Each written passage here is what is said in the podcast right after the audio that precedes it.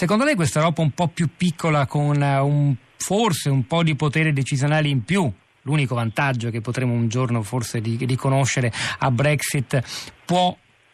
finalmente colmare qualche lacuna sul fronte migratorio?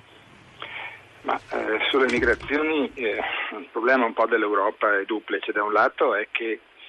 eh, qualsiasi insieme di stati che vuole cedere un po' di sovranità dovrebbe pensare che una delle prime cose sarebbe sui confini, cioè eh, l'Europa dovrebbe avere una, una, polizia europea, dovrebbe avere delle politiche migratorie comuni, su questo non,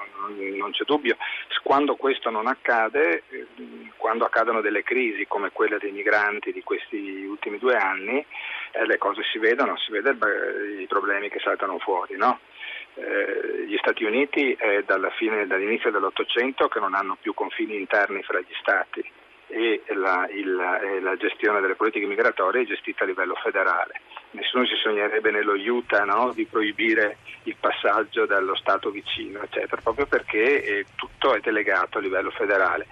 Eh, il secondo problema è che l'Europa ha delle, mm, diciamo, la necessità di migrazione negli Stati europei è molto diversa. Facciamo l'esempio solo dei tre Stati che ieri si sono incontrati, Italia, Francia sì. e Germania. Mentre la Francia ha sostanzialmente un equilibrio di popolazione, cioè nel senso che la popolazione sotto i 20 anni è più o meno lo stesso numero della popolazione che ha fra 45 e 64 anni, che vuol dire che la Francia nei prossimi 20 anni per mantenere uguale la popolazione in età lavorativa non avrà bisogno di immigrati, perché sapete che in Francia nascono molto più bambini che in Italia e in Germania mentre l'Italia e la Germania sono in una situazione di gravi deficit demografico. Ho fatto proprio i conti per questa trasmissione, quindi sono conti freschi, che mostrano come l'Italia nei prossimi vent'anni per mantenere uguale la popolazione in età lavorativa avrà bisogno di 300.000 immigrati l'anno e la Germania ne avrà bisogno di più di 500.000. Questo è ciò che ha determinato la Merkel, che è sempre molto pragmatica nelle sue decisioni, ad aprire ai profughi, cercando di fare una selezione però dei profughi, no? di cercare di avere i profughi siriani e altre cose. Infatti questa è stata anche la grande critica che alcuni hanno mosso l'anno scorso alla cancelliera certo. Merkel quando scelse di aprire le frontiere tedesche soltanto ai profughi siriani, cioè i siriani sono più istruiti degli altri. Più... In realtà non le ha aperte solo i siriani, esatto. sono arrivati anche gente che arrivava da altre parti perché sì. è praticamente impossibile fare una selezione eccetera quando abbiamo questi grandi numeri. Comunque lei ha ben presente che eh, malgrado le grosse politiche di sostegno alla natalità che hanno fatto in Germania, che non hanno funzionato, in Germania ci si trova ad aver bisogno nei prossimi anni, anche perché loro hanno una disoccupazione che è metà della nostra,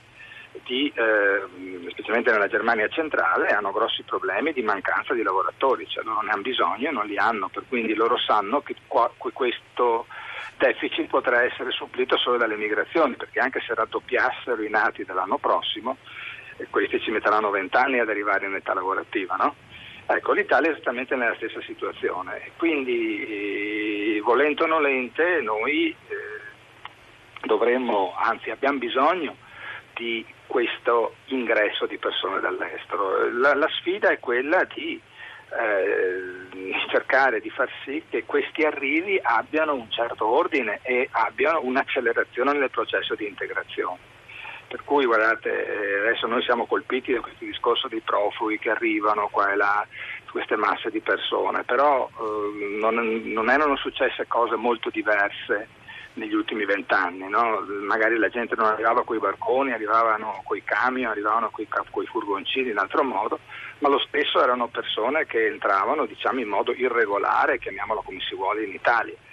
eppure eh, il processo di integrazione eh, in qualche modo si è, si, è, si è, avuto, quindi non dobbiamo avere paura di queste cose, dobbiamo riuscire, come sta cercando di fare la Germania e come dovremmo fare, dico meglio noi, a gestirla in modo, in modo, intelligente. Quindi il problema non è tanto quello di smistare profughi in giro per l'Europa, cioè è chiaro che paesi come l'Ungheria, come la, eh, che tra l'altro ne hanno avuti tantissimi di profughi negli ultimi anni, eh, come la Polonia, come altri che sono immensamente più poveri di noi ancora, fanno fatica ad accettare questa idea di spostare le persone, eccetera. Queste persone ci arrivano, dobbiamo cercare di far sì che ne arrivino meno stabilizzando la Siria e la Libia e quindi anche in questo l'Europa ha un ruolo importante da avere, però quando sono arrivate è fondamentale fare politiche di integrazione e migliorare il nostro meccanismo d'accoglienza. Nel frattempo, nel frattempo professor Dalla Zuanna, mentre le, le, la situazione a lungo termine è quella che lei indica, eh, ci troviamo di nuovo a leggere di emergenze come quella del sovraffollamento della famosa giungla di Calais, ne ha dato conto oggi il quotidiano britannico Guardian, l'ha letto Anna Mazzone a Radio Tremondo, come se i due piani continuassero a, a, a non toccarsi, ne avremo bisogno a lungo termine e tuttavia continuiamo a non essere in grado di dare neppure un minimo standard di accoglienza decente a tante persone che fuggono. Certo, perché noi non abbiamo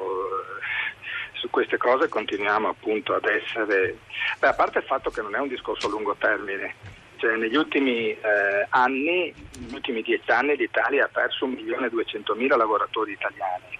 Cioè, perché il deficit demografico va avanti da parecchio tempo, cioè, solo che queste cose non si vedono in modo diretto, no? cioè, il richiedente asilo te lo trovi davanti e devi decidere cosa fare. Il calo di persone in età lavorativa è una cosa vaga che non sembra chiara, eccetera, ma è una cosa che c'è, tant'è vero che molte imprese dicono che non riescono a trovare certi tipi di lavoratori e certe cose, cioè queste cose sono cose molto concrete,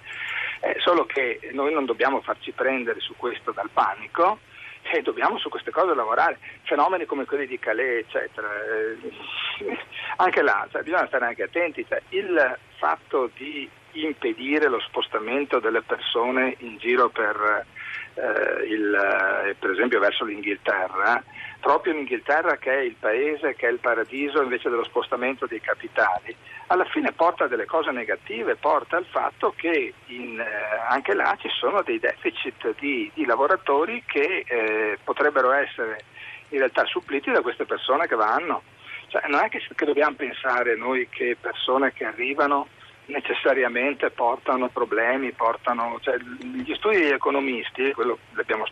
descritti ampiamente anche sul libretto che avete citato prima, eh, non mostrano nessun tipo di crisi economica, di problemi economici indotti dall'arrivo di persone semmai dimostrano il contrario. Guardi, ne approfitto per ricordare eh, che quando sì. eravamo in diretta dal Festival dell'Economia di Trento, uno sì. studioso del Fondo Monetario Internazionale come Antonio Sulimbergo ci ha ricordato uno studio certo. elaborato proprio da quelle istituzioni internazionali che dimostrava come in tanti paesi analizzati l'arrivo dei grandi flussi migratori non ha significato rubare lavoro ai locali,